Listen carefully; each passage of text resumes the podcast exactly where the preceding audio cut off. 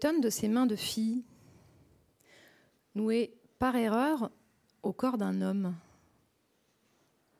Doigts frêles, attaches poncées, phalanges adoucies, et sous la peau trop fine pour en masquer la couleur, les veines sont enflées.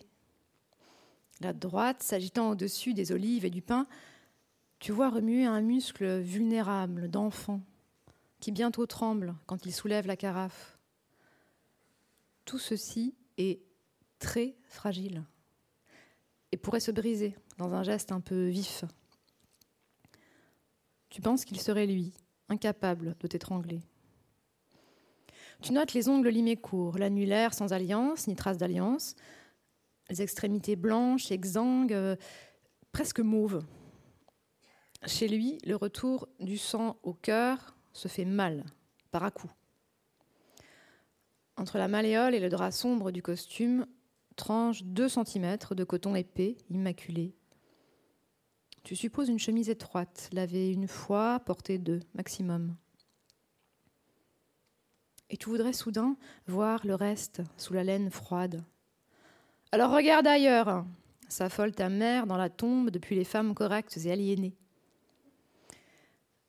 Tu devines une chair présente, mais terminée, attendrie, par autre chose que l'amour. Mais quoi? Les coups, le confort, l'alcool, ton regard parvient à se hisser plus haut, allant de sa main à son coude, puis de son col à ses lèvres, et de la tristesse tatouée à la verticale sur sa bouche. Tu cherches malgré toi l'origine. Une fille, un mort, la fatigue d'être soi. Pour la peau brunie des tempes et des arêtes, tu l'imagines courir, comme tout le monde, sur les rives de Seine. Et pour le crâne, rasé à fleur d'os, tu cherches encore. Pas de demande, lui, suggère la mère de ta mère au paradis des femmes de Somme, frange du collier. Mais demandez qui, quelle douleur, quel impact vous ont fait cette viande émue, cette gueule comme le reflet brisé d'un visage antérieur, ces mains pessimistes, c'est délicat. Tu ne le connais pas. Tu es censé rencontrer en lui un intervenant pour un colloque d'histoire contemporaine pas un paysage. Tu dois obtenir sa participation, pas son histoire. Sa voix, qui semble apprise quelque part où l'on apprend à attaquer les consonnes, à conquérir des publics en salle, n'a rien à voir avec le reste. Il répète une phrase que tu n'écoutais pas. Il va penser qu'il t'ennuie alors qu'il t'embarque. Il demande pourquoi lui. Pourquoi un banquier pour intervenir lors d'un sommet de sciences humaines? Pourquoi, parmi les chercheurs, les linguistes, les auteurs, inviter l'engeance qu'il sait représenter? Tu dis, pour le contraste, il dit qu'il est ton homme. Personne mieux que lui n'excelle à n'être pas à sa place. Puis il se tait semble une seconde ailleurs, son visage en amande, s'offrant sans vigilance à l'attention. Alors, à nouveau, tu peux voir remonter du fond quelque chose de faible, d'amimé, comme un morceau d'épave. Et tu voudrais savoir de quel bateau. Tu le trouves beau, alors qu'en arrivant, il était vide. Tourniquet, parking, radio classique à fond, marche turque. J'ai tapé comme un sourd sur le volant, mais on se détend. C'est pas ma caisse, elle est à la banquise. Ils ont ma peau en échange. J'ai choisi la plus grosse, le break, la réservée aux dirigeants à marmaille. Pas pour moi, pour le chien, il l'adore. Ça me donne une vraie raison d'aller bosser. Nanterre, Courbevoie, Paris, quai, maison, papa. Il m'attend. Il gueule, il bave, il m'aime, il pue et c'est ma faute. Savonner un bouvier bernois, c'est long, et la dernière fois, j'ai senti sous sa gorge rouler ces nodules inquiétants. Je n'ai pas eu depuis un mois le courage de vérifier, j'ai les jetons. Je l'appelle papa pour faire crever de rage ma très sainte mère, n'a jamais relevé, et parce que papa, c'est le propriétaire en règle générale. Règle générale qui m'a déjà bien pété les doigts. Alors un jour, j'ai dit stop. Dorénavant, papa, ce sera le clébard. Faut bien commencer quelque part. Un verre de flotte, la chemise au panier, et c'est reparti pour un kilomètre le long de la Seine. Vingt minutes au petit trot, à me sentir du mauvais côté de la laisse. Des limonopes, pissé sur un platane, ligne droite jusqu'aux Tuileries, puis tentative de demi-tour dardard en prévision de Rebecca Ward, German pornostar, laissée en HD hier accroupie sur sa copine, car SFR installe la fibre quand ils veulent dans ma grotte à 6 000 euros par mois, hors charge. Refus de papa qui veut pousser jusqu'à Orsay. Allez, d'accord. Papa a fait une excellente affaire avec moi parce que pour un chien, être l'homme de la situation, c'est inespéré. Elle m'a écrit, la fille de la serre, la bizarre, la d'hier. J'étais devant l'Institut de France, soit dit pour situer au moins géographiquement l'histoire, vu que ça n'ira nulle part comme le reste. Elle m'a écrit la première, D'habitude, elles attendent. Elles attendent longtemps, dans la mesure où elles ne savent pas, ce n'est pas criant que je suis quasi mort. Elles attendent que ça... Bouge dans la tranchée d'en face. Et ça ne bouge pas. Silence total, ou projeter à peu près tout ce qu'on veut. Mépris, pédé, bâtard, marié, faux, numéro. Pas elle. Bonjour Clément. C'est l'or de Paris 13. Je regrette d'avoir dû vous quitter si vite. Auriez-vous encore un moment? Sans abréviation, avec des espaces entre les lignes, l'accent sur le U, et les participes passés en accord avec la saison des amours. Si je réponds, il se passera quelque chose dont quelqu'un sera la victime. Si je ne réponds pas, il se passera comme d'habitude. Papa, tourniquet, comité de crise, pas de crise, Tinder, tourniquet, gel, parking, papa, foutre, sommeil de brut, foutre froid, croquette, France Inter, debout Clément, Réboc, galop, parking, gel, comité, comité ras la gueule jusqu'à scout. S'ensuivent avec avion, Hilton, bout du monde, pute, rentrée, hiver court, lumière courte, objectif court, évaluation, bonus. Alors, un Bonjour Clément, c'est l'or de Paris 13. C'est peut-être une respiration à la surface. Joie. Panique. Dans l'escalier, j'ai répondu d'un coup sec, ok, possible demain, sans ponctuation ni majuscule, témoignant que moi, je m'en fous. Demain, ça ne me laisse aucune chance d'être prêt absolument pas le temps pour devenir un mec présentable, lire des livres, développer une vision un peu optimiste du monde. Demain, je pourrais tout aussi bien être complètement mort. Tout dépend de l'attrait du pavé sous mon balcon ce soir. Vous avez couru? Je suis en retard, j'ai fait exprès. J'ai sorti le nom du premier bar qui me venait et maintenant que je le vois, la question est pourquoi? Pourquoi se rappeler ce rad? Elle va penser que c'est mon genre, le moche, le rotin, les serveurs qui tapinent. Elle lit. Et vous venez d'où? De l'enfance mutilée. L'exil intérieur.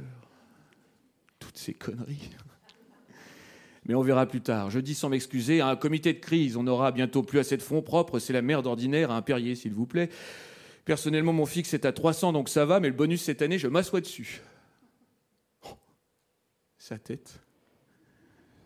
Je lui en donne pour son fric, parce que moi, les bouquins, j'ai pas le temps. Et si elle n'a pas vu marquer gloire au pognon sur mes godasses et mes dents de New York, c'est moi qui souligne. En vérité, je donnerai la moitié pour qu'elle se casse, se remaquille aux toilettes, le temps de me remettre, le rythme cardiaque, la gueule, la chemise dans le pantalon. Mais non, elle doit se trouver bien, à peine pomponnée, en face d'un connard même pas de droite, de nulle part. Je sais plus quoi dire. C'est un quoi ça avec la bulle les bulles et, la paille? C'est un, Perrier, et vous l'avez déjà demandé. Ah Aucun détail à fixer pour raccrocher les wagons. Elle est jolie euh, en général. J'avais pas eu de vue d'ensemble la dernière fois. Le nombre d'enfants qu'on dû tenter de lui faire, le nombre de types bien. C'est un plan incliné, cette fille, je vais basculer. Alors voilà ce que je vais faire. Je paye et je m'arrache, je me branle en rentrant, mais pour ça, il me faut un détail, un sein, le cou. Non, non, pas les yeux, bordel. Si elle pouvait se couvrir le visage une seconde, on en est où Du masque obligatoire à table, faut tout faire? Ou alors, je la touche une fois, une fois pour toutes, et je disparais dans les archives. Vous avez, enfin, tu, pardon, euh, vous avez un, truc dans les cheveux, un genre de, feuille, je, je peux? Non. Respire, Clément. Oui, madame.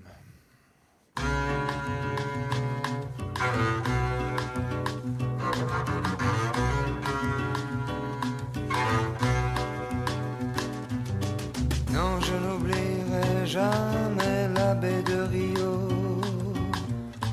la couleur du ciel, le nom du Corcovado, la rue Madureira, la rue que tu habitais.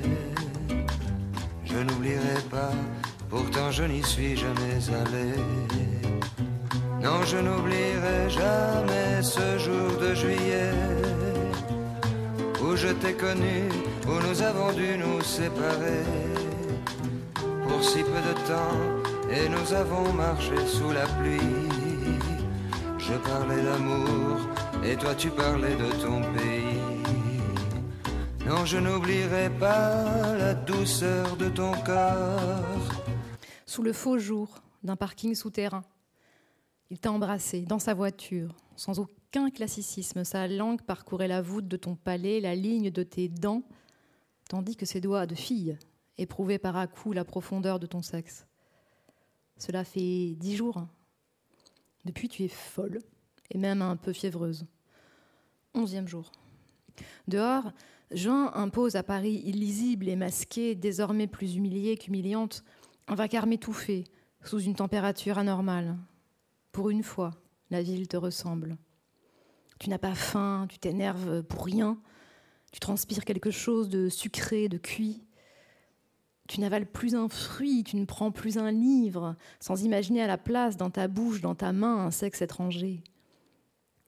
La nuit, tu refumes sur la terrasse, prétextant la canicule.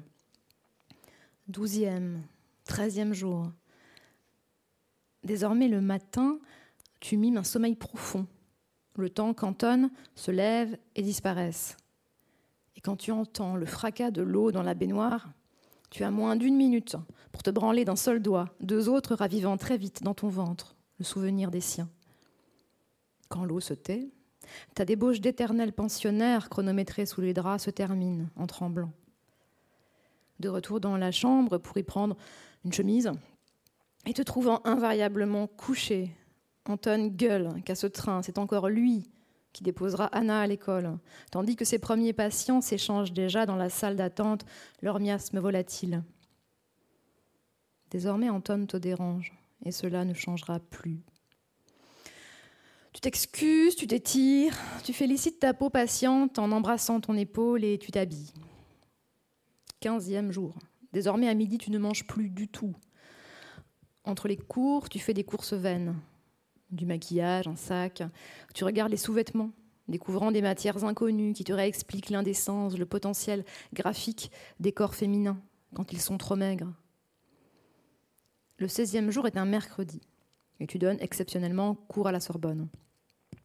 boulevard Beaumarchais, une pièce de lingerie en vitrine d'un noir translucide te pousse dans la boutique sans même dire bonjour. Tu détaches de son cintre le, disons, vêtement qui doit s'appeler guépière, bustier. Ouvert à l'entrejambe par un système de boutons pression recouvert de soie, il est hors de prix. Ta mère sous terre veut savoir si tu plaisantes? Tu t'efforces de revenir aux leçons apprises à propos de l'épargne, à la dignité des femmes de tête très au-dessus de leur chatte et tu reposes le modèle. Tu sors du magasin comme d'un vernissage, déçu, ennuyé. Tu y reviens en trombe, attraper le bustier presque avec les dents. À la caisse, en lisant 290 euros sur le terminal, 290 euros s'il vous plaît, madame, tu t'accables de 36 divisions domestiques. 290 euros, égale 5 paires de chaussures pour les filles, égale un nouveau sèche-linge, plus Roland Barthes en quarto, égale 3 mois de mutuelle. Silence, Bobonne t'ordonne au ciel la mère de ta mère, celle qui fit la vraie guerre. Apprends-lui simplement, ma petite fille, à faire sauter les boutons pression d'une seule main. La vie est courte. Et Roland Barthes, inutile. 17e jour. Tu as reçu de lui un message qui parlait de tes lèvres. 17e soir, tu couches Anna sans berceuse et laissant Anton devant la gueulante hebdomadaire d'une chaîne d'information, tu traces de Ville d'Avray à Paris en voiture, rejoindre Gabriel dans sa rue Réaumur. Un bar d'hôtel trop cher, sous-éclairé, où tu te sens pourtant dès l'entrée plus à ta place que chez toi. Tu prends le temps de regarder Gabriel t'attendre en téléphonant, en se levant, en saisissant une bougie sur la table voisine, en revenant sur le sofa, en t'apercevant, en levant le bras, en disant Laure Tout ceci dans la nonchalance aimable de qui fréquente des endroits semblables un peu tout le temps, un peu dans toutes les capitales du monde. Tu atterris sur la banquette dans le bruissement d'un nouveau trench encore raide que Gabriel ne remarque même pas. C'est ton visage qui l'étonne, cet air que tu as d'avoir pris avant de venir quelque chose, quelque chose de chimique ou d'incendiaire. Orgasme, cocaïne Elle t'étreint à la taille, aux épaules, elle te sermonne, tu as encore maigri, Laure. Elle ne sent plus ni tes hanches, ni tes seins. Elle te regarde, elle sent que tu boues depuis toujours, depuis l'internat. Elle dit parle. Et bientôt elle t'écoute, sérieusement, raconter l'inconnu. Elle prétend ne t'avoir jamais vu comme ça. Et toi, tu dis comme ça. C'est heureuse. Elle n'a rien à redire, car redire serait déjà jugé. Mais au second vers, elle aura cité la Bovary et son destin de merde. Au quatrième, c'est toi qui récites, les cheveux rejetés en arrière, fier d'envoyer parfaitement ton Flaubert. J'ai un amant, j'ai un amant, répétait Théma, se délectant à cette idée, comme à celle d'une autre maturité qui lui serait survenue. Puberté, dit Gabriel. Pardon Puberté, pas maturité, du moins de mémoire. Ah, oui, j'ai un amant, j'ai un amant, répétait Théma en se délectant à cette idée comme à celle d'une autre puberté qui lui serait revenue. Le taulier me regarde avec un air. Je l'entends penser encore un qui va à l'échafaud. Où m'aura-t-il entendu quand j'ai crié au secours? Au secours. Cette femme-là, si je la touche, je devrais l'achever. Sinon, ce sera moi. Je ne pense pas qu'il m'ait entendu. L'autre est bien insonorisé de nos jours. Il faut le vouloir pour s'entendre. Mais il ne me lâche pas des yeux, comme s'il était là pour comprendre, pas seulement servir des petits déjeuners, ramasser des capotes et plier des serviettes. Je l'intéresse. La clé de la chambre, monsieur? Elle et moi attendons je ne sais quoi en bas des marches. On ne va pas pouvoir rester là, on gêne, il va falloir avancer. Je sais qu'il y a un ordre, passer devant elle ou passer derrière, je vais encore me planter. Je monte le premier au pif, on verra bien si ça gueule. De toute façon, ça change quoi? Je m'efface déjà moi-même du western un peu tous les jours. Je monte, volet de marche, puis palier, puis marche moins haute, puis porte, puis chambre impossible à décrire, sinon comme une chambre à 200 balles dans un quartier où le café est assis.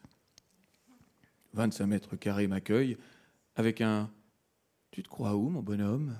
J'en ai vu d'autres. Mais j'ai l'habitude. J'évalue la distance entre moi et la douche. En trois pas, je suis dedans et enfin, je me lave.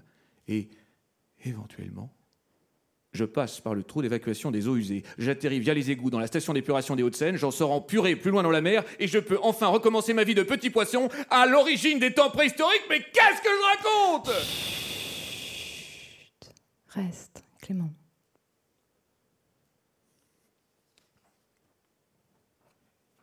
Et pourtant, j'avais pas mis le son. Elle est forte. L'or est passé d'une robe corail à déjà nu, les bras dorés, C'est tôt dans la saison pour des marques de maillots sur les hanches. Elle est censée travailler en journée. Elle aura une terrasse dans sa baraque de banlieue, un endroit où s'étaler.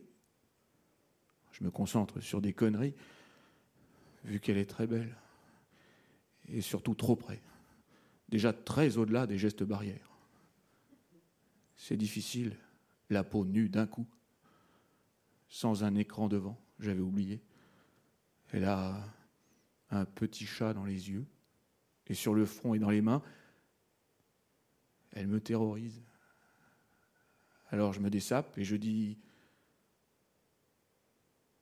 voilà, qu'elle ne s'attende pas à plus, pas plus qu'un corps noueux, blanc, tirant sur le verre. Monté correctement, je suppose, j'ai jamais su me situer sur l'échelle des queues. Elle me regarde à m'irradier. Elle doit me mettre la moyenne. Je veux qu'on en finisse, ça n'ira pas, c'est sûr, je vais me retenir comme un malade. Tu t'entends penser Courage, Laure Quand vous ouvrez la porte sur un lit court, un bureau, deux fauteuils de style dans une pièce tapissée de lys. Une seule fenêtre, étroite, d'où arrive par sac l'odeur de la Seine. Tu veux que disparaisse vite cette cravate à tenir les hommes en cordeau et ce costume de salarié gradé. Il se déshabille et contre toute attente, la petite fille, c'est lui. Il est jeune en réalité, fin, effrayé. Il te demande de regarder ailleurs, mais tu ne peux déjà plus. Il n'est pas exactement mal fait, mais mal grandi. Dans ce corps, la course s'est brisée dans l'enfance, s'est marquée partout, aux genoux, aux épaules. Il s'agenouille, étreint tes jambes, soudain à la hauteur d'un gamin quand il fond sur sa mère. Tu t'allonges devant lui, tu tombes à une vitesse qui défie ta logique, ton ironie. Il cache, lui, sa tête entre tes cuisses. Il ne bande pas, et au fond, toi non plus. Il est désolé, Désolé. mais pas étonné. Cela, dit-il, lui arrive souvent. Il parle alors de son membre comme d'un parent à charge qui n'en finit pas de promettre, de mourir, pénible, décevant. Il a consulté, bien sûr, et Eh, rien. c'est moi? Dis-tu, car ta mère, depuis la tombe, te rappelle que tu détruis tout ce qui bouge les coccinelles, les espoirs, ton potentiel Bien sûr que c'est toi. Tu as demandé. On ne demande pas alors, on attend. Tu as dit viens, et lui, il a obéi. Pour s'obéir, il était trop tôt. Il lui fallut davantage vous regarder, vous morfondre. Vous réservez. Il ne le dit pas, mais tu n'es pas sourde.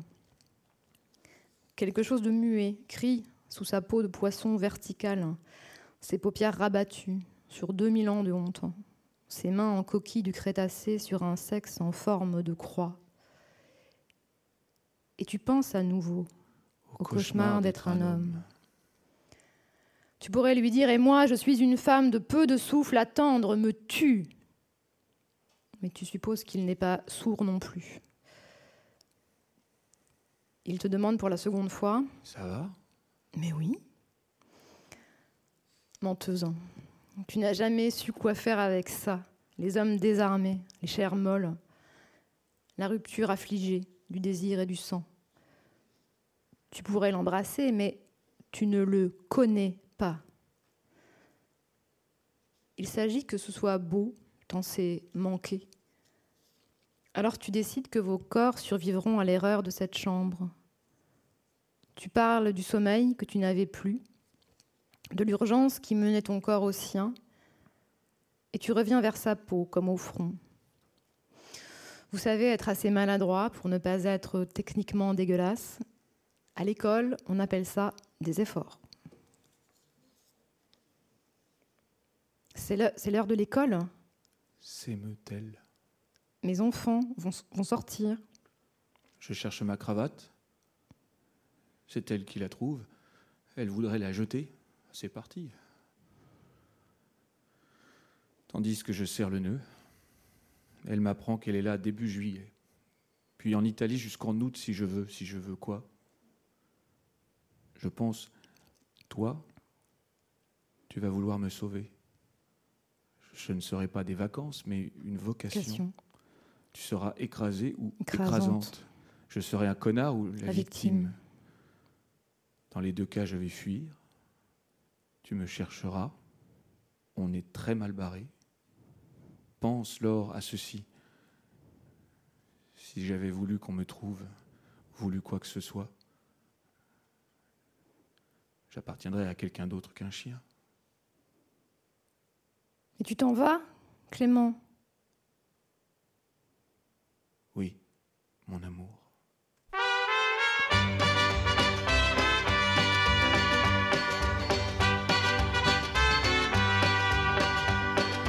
Love is a burning thing, and it makes a fiery ring. Bound by wild desire, I fell into a ring of fire.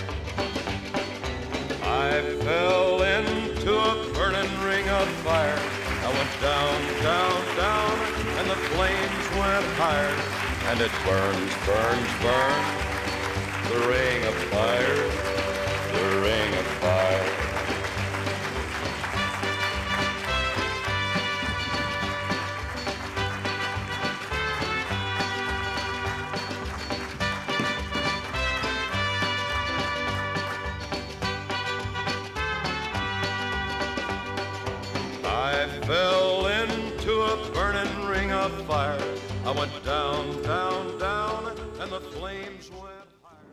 Bonsoir à toutes et tous et merci d'être venus si nombreux ce soir assister à cette soirée au coin de feu, autour de feu, donc ce roman de Maria Pourchet ici présente et peut-être qui est pas à moitié épastrouillant ce livre, comme je pense vous l'avez entendu.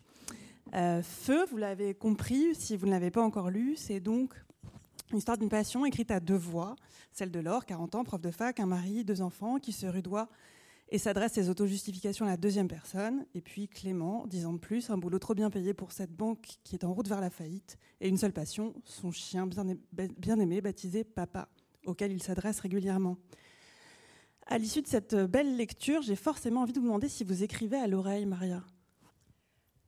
Alors, euh, avec une certaine oralité, mais qui n'est pas sonore. J'entends. Euh, c'est toujours d'ailleurs très troublant d'entendre des, voix dire mon texte, parce que j'entends d'autres voix, mais je ne le dis pas moi-même, je ne me lis pas à haute voix, mais je l'entends. Et est-ce que vous écrivez avec de la musique? Oui.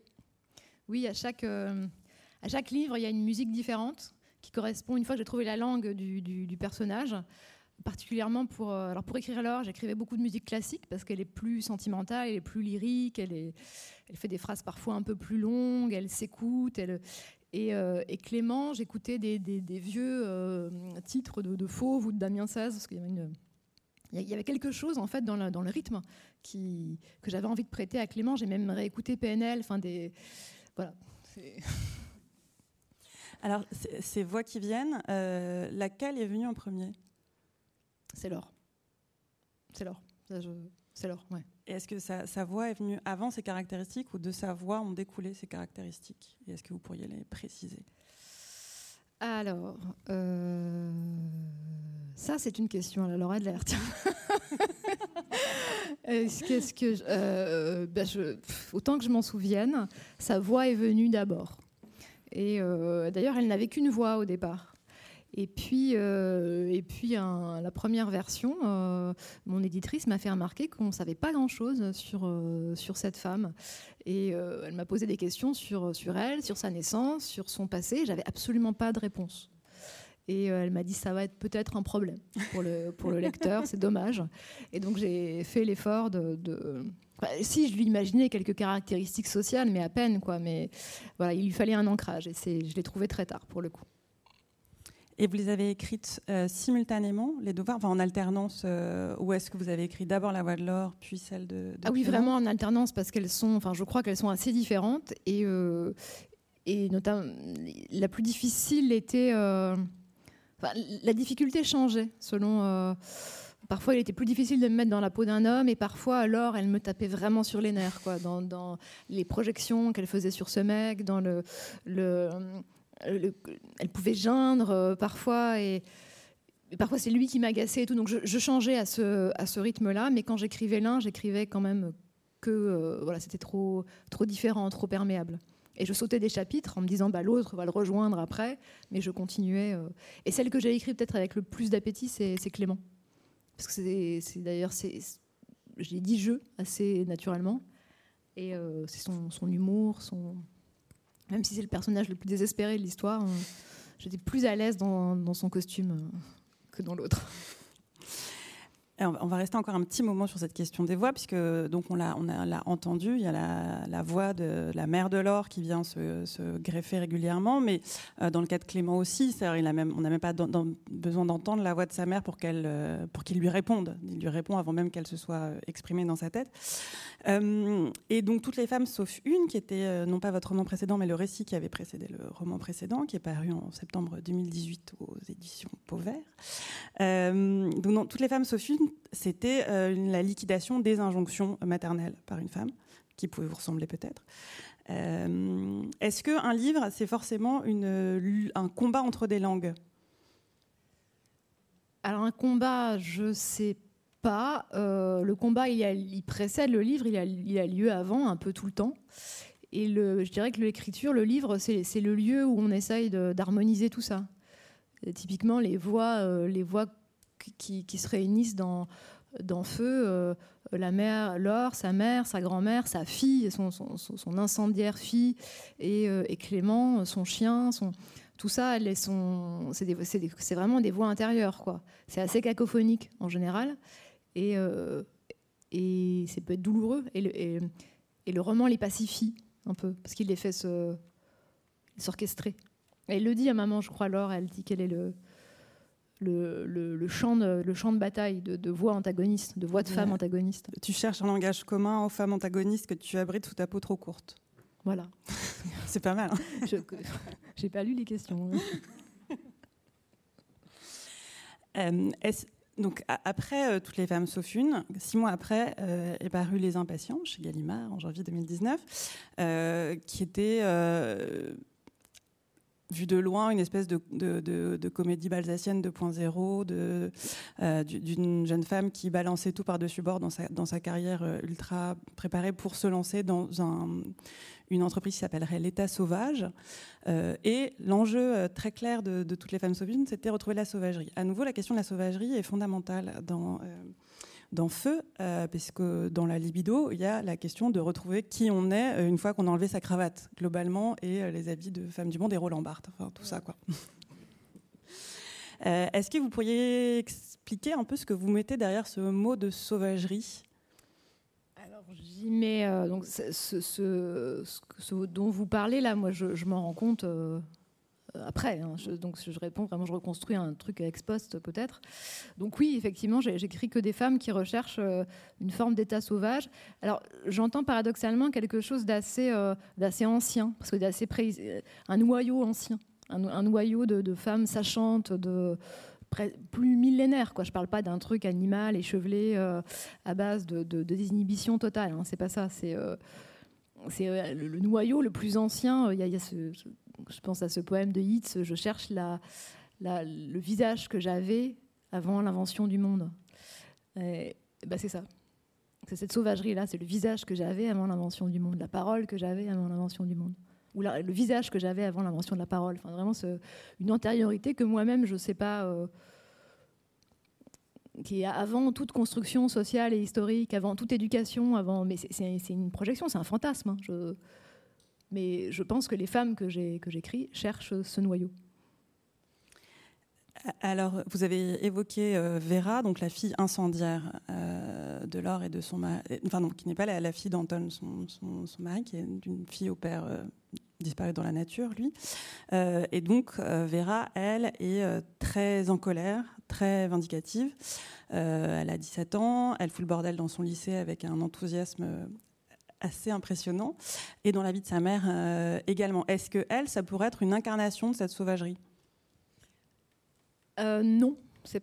Alors ça pourrait. Non, pas du tout. C'est C'est le retour d'autre chose, de plus antérieur alors, mais de plus récent. C'est quand plus rien ne représente l'ordre moral et le puritanisme dans, les yeux de cette gamine de 17 ans, parce qu'elle, pour elle, ses parents, c'est la faillite, c'est une faillite morale, une faillite culturelle, une faillite politique, ils ont une faillite climatique aussi. Ils sont responsables de tous les dens perdus. En fait, elle est dans ce, dans, ce truc-là. Donc, euh, elle, elle va représenter la dignité, le, puritanisme, la morale. Donc, tout ce qu'il faut pour faire une terroriste.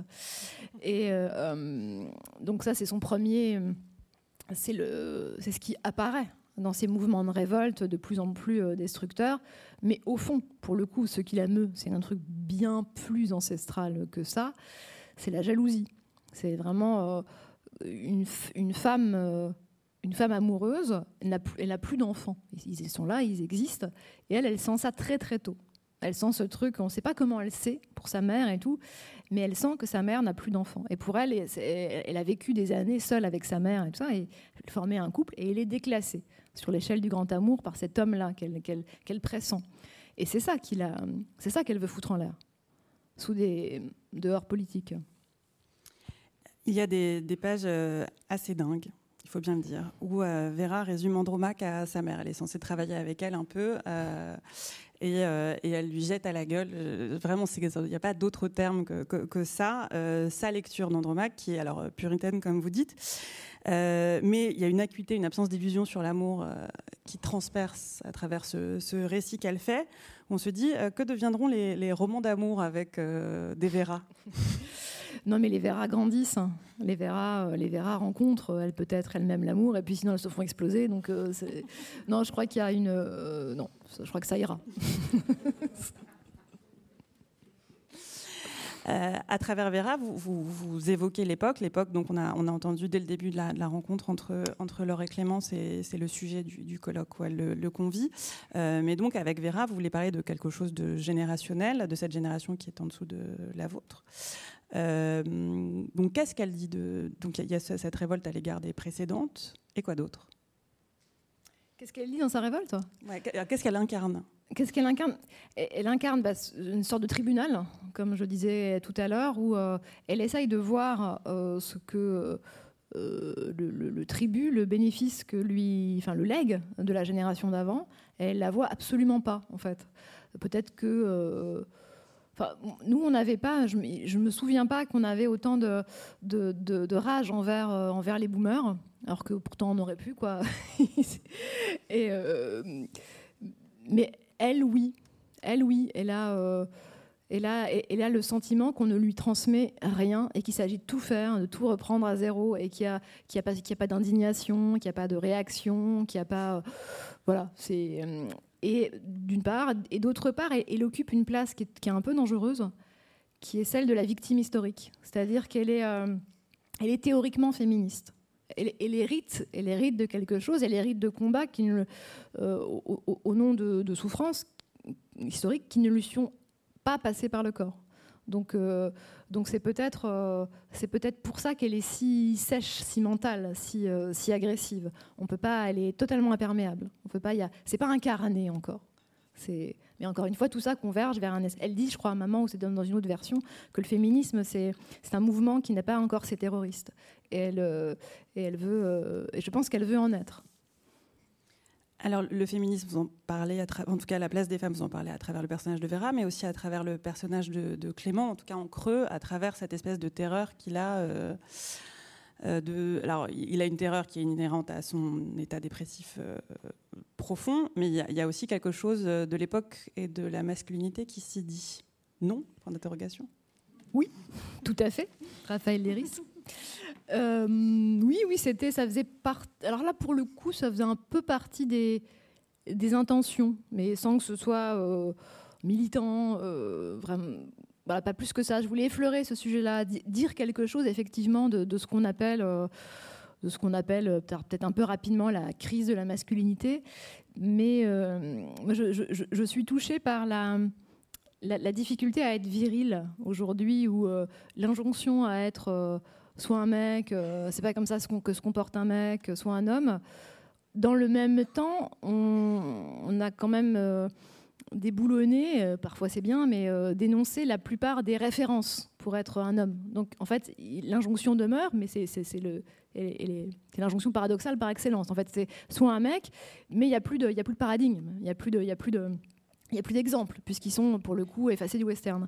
Et j'ai l'impression parfois les, hommes se retrouvent dans cette transition-là, dans cette hésitation, ce que, ce que dit Clément dans, l'extrait que lisait Richard, c'est de toute façon on va se planter. Quoi.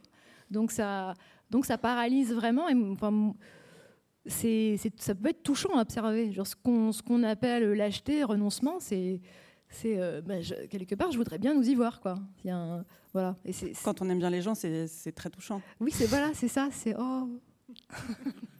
les yeux de chat. Oui. oui, chaton. Et euh, voilà, je me suis dit, bon, puis il y a assez de, romans sur les prédateurs, les connards, surtout dans cette rentrée, donc voilà, petite volonté de distinction.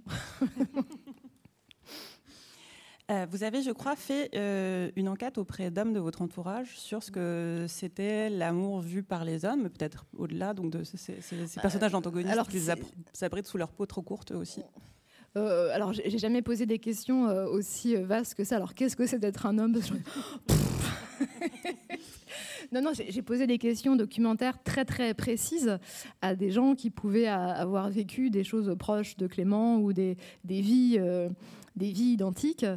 Euh, et donc vraiment des questions très très techniques sur comment on se sent physiquement quand on sent qu'on tombe amoureux de la femme de quelqu'un d'autre, euh, qu'est-ce qu'on décide de faire, qu'est-ce qui se passe par la tête, euh, à, quelle maman intervient la fuite, qu'est-ce que tu vas dire à telle maman, à quelle maman intervient la tactique, le jeu, à quelle maman il n'y a plus de tactique, et beaucoup sur, aussi sur les ressentis. Euh, pour les aspects euh, euh, qui concernent précisément la banque, le côté polaire de la langue bancaire, et des, là j'ai directement interrogé des banquiers. voilà, voilà, et beaucoup, ouais, voilà, oui. donc, vous, aviez des voix en tête, vous vous êtes dit, je vais écrire un roman d'amour, oui. et puis vous êtes lancé dans cette enquête. Oui. Alors, d'abord, je voulais vraiment écrire un, roman sur, euh, sur la passion. J'en ai lu beaucoup. Hein, enfin, je pense que j'ai lu les mêmes que tout le monde. J'ai lu euh, Emma Bovary, qui m'a vraiment. Euh, même si je je, l'adore pas, ce, ce, roman-là, parce que je trouve qu'il y a un mépris un peu de Flaubert vis-à-vis de, vis-à-vis de, de, la Bovary. Elle est, elle est toujours, elle est toujours con-con, quoi. Elle, elle, en fait toujours trop. Elle, finit, elle, elle se tue, c'est pourquoi? Enfin, c'est alors c'est la faute de l'heureux. Hein? C'est la faute de l'heureux. Voilà, c'est. Mais bon, elle est quand même, euh, elle est quand même, je la trouve souvent limitée et euh, c'est dommage pour quelqu'un qui, connaissait, qui était capable d'écrire les femmes comme ça, de, de, nous prêter si peu de, si peu de ressources. Voilà. Mais ça m'avait quand même euh, hanté ce, texte-là. Il y en a eu d'autres, hein, le, ravissement de Lulestein, beaucoup de romans de, de, Romain Gary aussi, parce que pour le, pour le personnage de Clément, il y a, il y a beaucoup de personnages d'Ajar de, plus que Gary qui sont, qui sont revenus. Euh, donc voilà, je voulais, euh, ça me semblait incontournable d'écrire euh, mon roman d'amour. Mais je me suis, finalement, je, parlais de ça depuis le début, mais dans des exercices un peu plus lointains, périphériques, un petit peu, où, la façon dont je disais les choses était toujours beaucoup plus importante que ce que je disais. Et puis là, j'ai eu envie de dire des choses. Voilà, c'est aussi. voilà, c'est l'âge, peut-être. Et euh, une fois que je me suis dit ça, je, me suis dit, mais si je fais un roman d'amour avec une énonciation strictement féminine, je vais reconduire toujours cette même frustration. Euh, quand on entend les gens parler d'amour ou quand on leur parle d'amour, le seul truc qui les obsède, ou qui obsède, qui obsède l'interlocuteur, qui obsède l'amoureuse, il se passe quoi dans la tête de l'autre? Comment il me voit? Est-ce que, au-delà du, du est-ce qu'il m'aime, hein, c'est, toute la rhétorique du est-ce qu'il m'aime. Et euh, voilà, lui, bah, comment il a, il a pas remarqué mon, chemisier. Euh, et du coup, peut-être que du coup, il était, euh, enfin voilà, tous ces trucs que tout le monde connaît, mais qui est quand même le, gros point aveugle des histoires d'amour. Et je me suis dit, si j'arrive si, j'arrive à dire quelque chose, à avoir un, dispositif, ou, dans le même temps, pas du tout sur la même situation, hein, parce que ça, ça, aurait été un petit, peu, gadget, un peu scénographique, mais si j'arrive à dire quelque chose de, l'état des, de la des mentalités, des états d'âme euh, d'un homme et d'une femme au même moment d'une histoire, pour voir, euh, ouais, est-ce qu'il y a des convergences impossibles Est-ce qu'il y a des convergences possibles bah, Ce sera pas un énième roman sur l'amour. Mais j'étais pas sûre d'y arriver. J'étais pas sûre d'avoir des voix distinctes. Il a fallu vraiment que j'ai jamais autant écrit un livre avec ma peau, quoi. C'est-à-dire qu'il fallait vraiment habiter l'un et l'autre et aller à chaque fois leur, trouver des, blessures, les réouvrir, les... parce que c'est des personnages douloureux. Mais euh, bah, en fait, aucun livre n'a eu un tel coup. Pour, euh, j'ai fait une expérience en fait sur moi de voilà, et je pense que c'est comme ça que j'y suis arrivée et par euh, et, par, et en posant des questions absolument indécentes à des gens absolument impudiques. Quoi. Et ça, je le referai. J'espère que vous vous reconnaîtrez si vous êtes dans la salle. vous avez passé combien de temps sur le livre? Alors, j'ai alors j'ai passé vraiment deux mois en, dans l'été 2020. Un été où je suis arrivée dans une maison et j'ai trouvé dans l'herbe un trèfle à cinq feuilles. Je vous le dis. Si vous en trouvez un, il faut vraiment pas le rater. et, à la fin, euh, et à la fin de cet été-là, j'avais euh, j'avais quasiment mon livre, mais euh, écrit au kilomètre en fait avec pas d'espace, des fautes, des voilà. Et il y avait plein, plein, plein de trous et surtout ça allait pas dans, le, dans la chronologie des, personnages.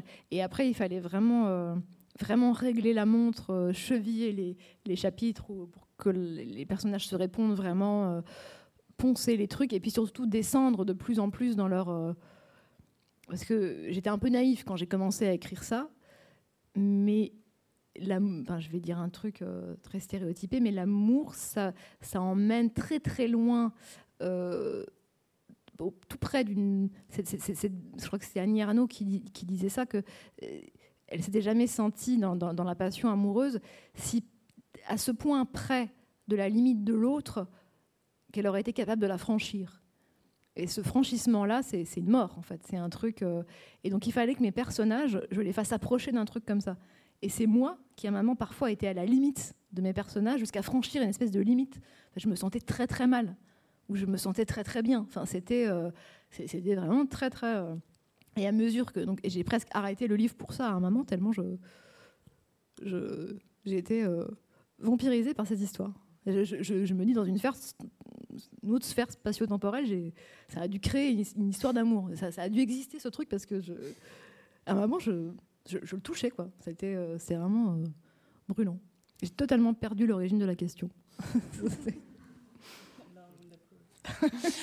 Euh, parce que vous dites que vous vouliez écrire sur la passion et d'avoir deux points de vue. Néanmoins, euh, Clément euh, n'est pas un personnage lambda d'homme lancé dans une histoire adultère. C'est un personnage qui, je cite, hésite entre s'en foutre et crever un peu tout le temps, et qui préférerait être un chien.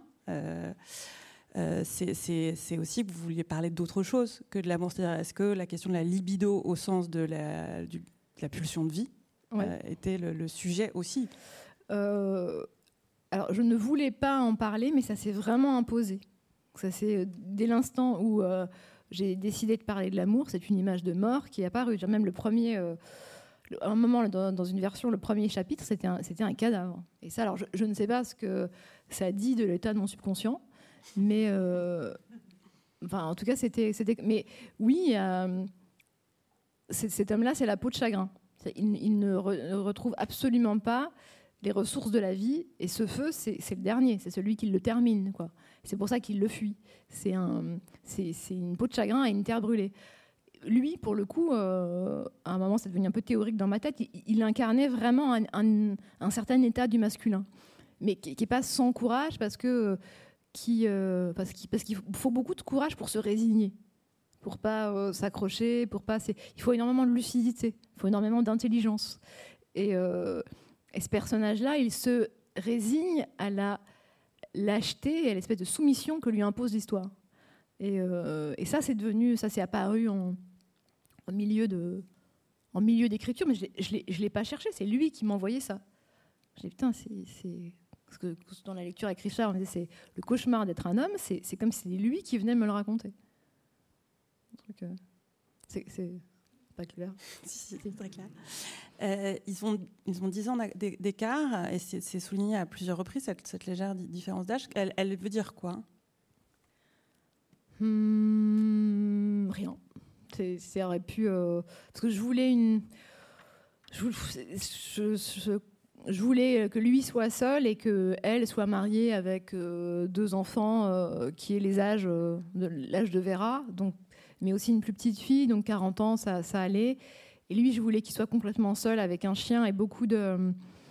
Le, le, type de cynisme qu'il a, de, résignation qu'il a, je, doute qu'elle intervienne à 40 ans, ou, alors si ça intervient à 40 ans, il peut encore se soigner, il y a encore de l'espoir. Je me dis, c'était un, c'était un âge où, à la rigueur, on, on a renoncé à l'effet que ça. Peut-être, non, mais je me, je me disais, bon, s'il en est là, on n'a pas, j'avais moins de choses à expliquer. Quelqu'un, un, un cadra dans cet état-là, il lui fallu fournir plus, davantage d'explications sur sa solitude et tout, mais je, suis complètement en train de me torpiller auprès des, des mecs de 50 ans. je ne sais pas du tout comment me sortir de cette question, au secours.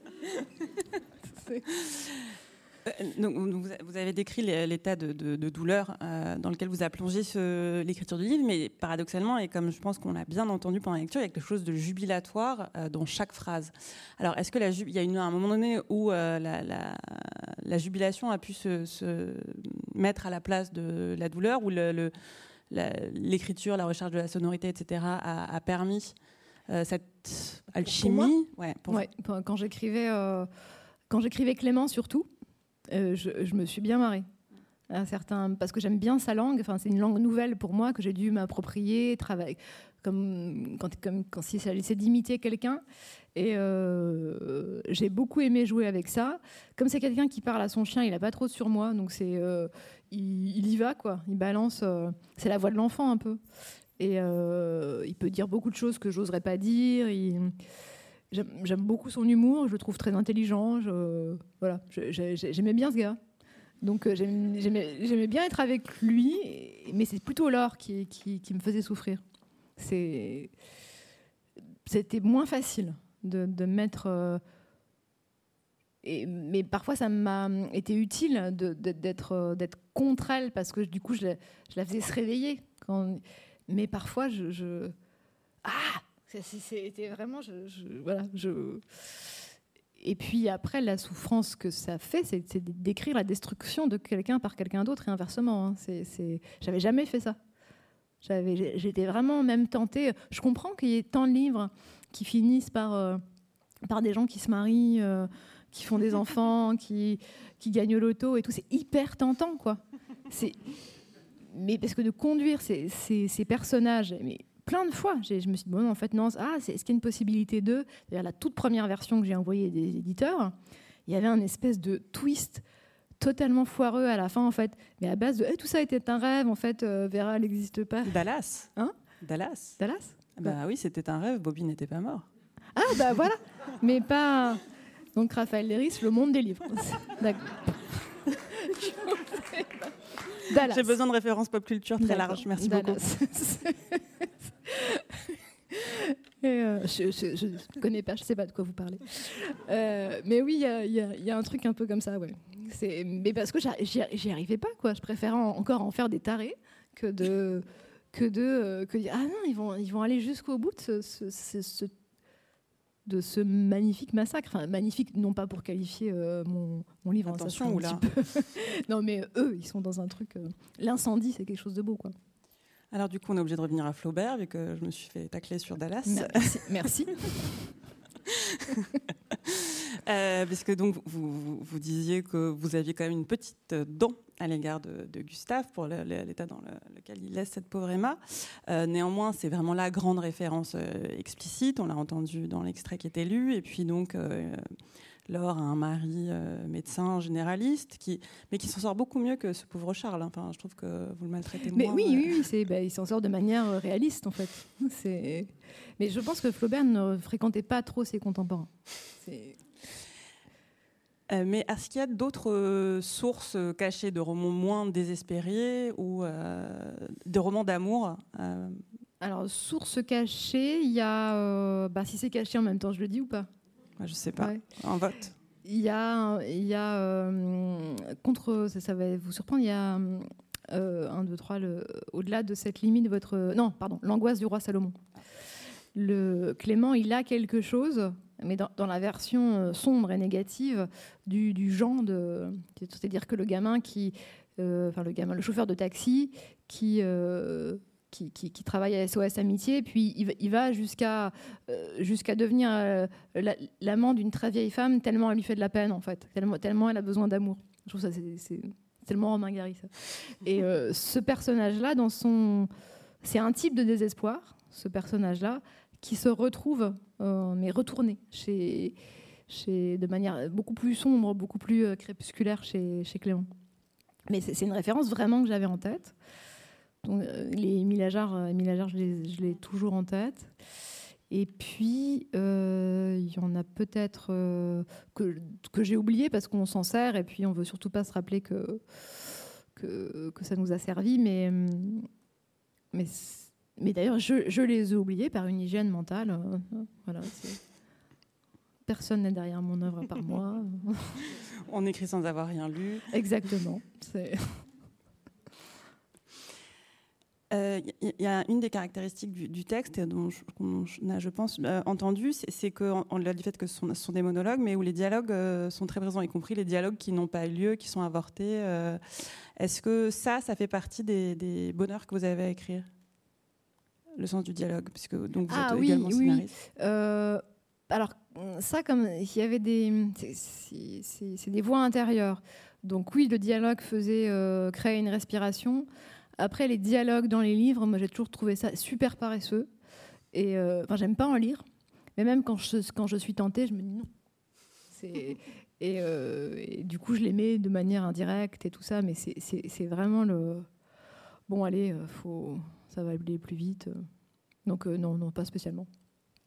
Euh, pourquoi fallait-il que figurent des masques FFP2, des gestes barrières euh, et, autres joyeusetés de l'époque Mais donc peut-être que c'est juste parce que vous vous attaquez à l'époque aussi. Oui, voilà, c'est ça. C'était pour donner, deux, trois marqueurs temporels. oui, ça se passe. C'était important pour moi. C'est maintenant. Cette, histoire-là, cet homme-là surtout, je pense pas qu'il existait comme ça il y a 20 ans. Elle, sûrement, oui. Et, oui, oui, elle, oui, pas lui. Parce que elle, après tout, il y a cette, euh, voix de la grand-mère qui, euh, qui la stabilise dans, dans ce qu'elle est. Oui, elle, sa temporalité à elle, c'est qu'elle vient, euh, pas tout à fait au terme, parce qu'il y a ses filles après, elle vient dans, dans, une, dans une, matriligne, elle, elle vient dans un processus très très lent et très très poussif d'émancipation, que sa fille va de manière explosive euh, totalement aboutir. Donc sa temporalité à elle, c'est ça. Pour moi, mais Clément, il est beaucoup plus euh, sociotypé. Ce que je disais tout à l'heure, il, représente vraiment un état du masculin actuel. Et donc oui, j'avais pas grand-chose à dire sur sur le Covid, mais ça, hum, c'est ouais, c'est des marqueurs, c'est vraiment des marqueurs de lecture. Le fait que les lecteurs soient plutôt des lectrices, est-ce que ça a un effet sur le fait d'écrire des romans d'amour? Euh, vous êtes en train de me demander s'il y avait une visée marketing. Euh, pas du tout. Pas du tout, puisqu'en plus, vous, vous, êtes, plutôt du côté de, ce pauvre Clément. Euh, non, je pensais pas du tout à ça. Non, je pensais, non, je pensais pas. J'ai toujours imaginé mon lectorat comme complètement paritaire. Quand, la lumière se rallumera, on regardera. Ouais, c'est ça. Est-ce que vous pensez qu'on aimerait de la même manière sans les romans d'amour? Euh, Sans la chanson à texte, euh, si on n'était pas bercé, euh, souvent je me suis demandé, mais on est, ce qu'on entend à la radio sur, sur la façon, de, sur les amours malheureux, sur, il y a toujours une espèce de fatalité qui frappe toute histoire d'amour dans la pop. Vous pouvez écouter n'importe quoi, euh, anglaise ou française. Et je me dis, si, si on n'avait pas été baigné, euh, là je pense que oui, ça aurait, eu un, ça aurait eu un effet, on ne saura jamais lequel, mais, euh, mais oui, pour la littérature, je suis pas sûre. Alors du coup, vous faites quoi pas, Du bovarisme euh... le, principe même du bovarisme, c'est ah mais c'est pas, pas Flaubert qui a, c'est pas Flaubert qui a inventé le bovarisme. C'est non, mais je veux dire, c'est c'est le 19e siècle. Hein. C'est euh, c'est quand c'est les c'est les femmes qui avaient à la fois euh, beaucoup, euh, beaucoup de temps et, et, la, et la possibilité de, parce qu'il y avait l'électricité, de rejoindre des hommes de plus en plus tard. Et je pense que c'est c'est pas. Vous êtes sociologue, c'est ça? Oui, je suis en train de réfléchir à, Il faudrait que j'arrive à cerner, mais il y a forcément des variables comme ça très pour que le bovarisme émerge. Et finalement, Flaubert n'a fait que. Euh, mais je vais y réfléchir. je vais vous proposer d'y réfléchir pendant la séance de dédicace qui va suivre euh, ce moment ensemble. Merci beaucoup, Maria. Merci, à vous d'avoir été là.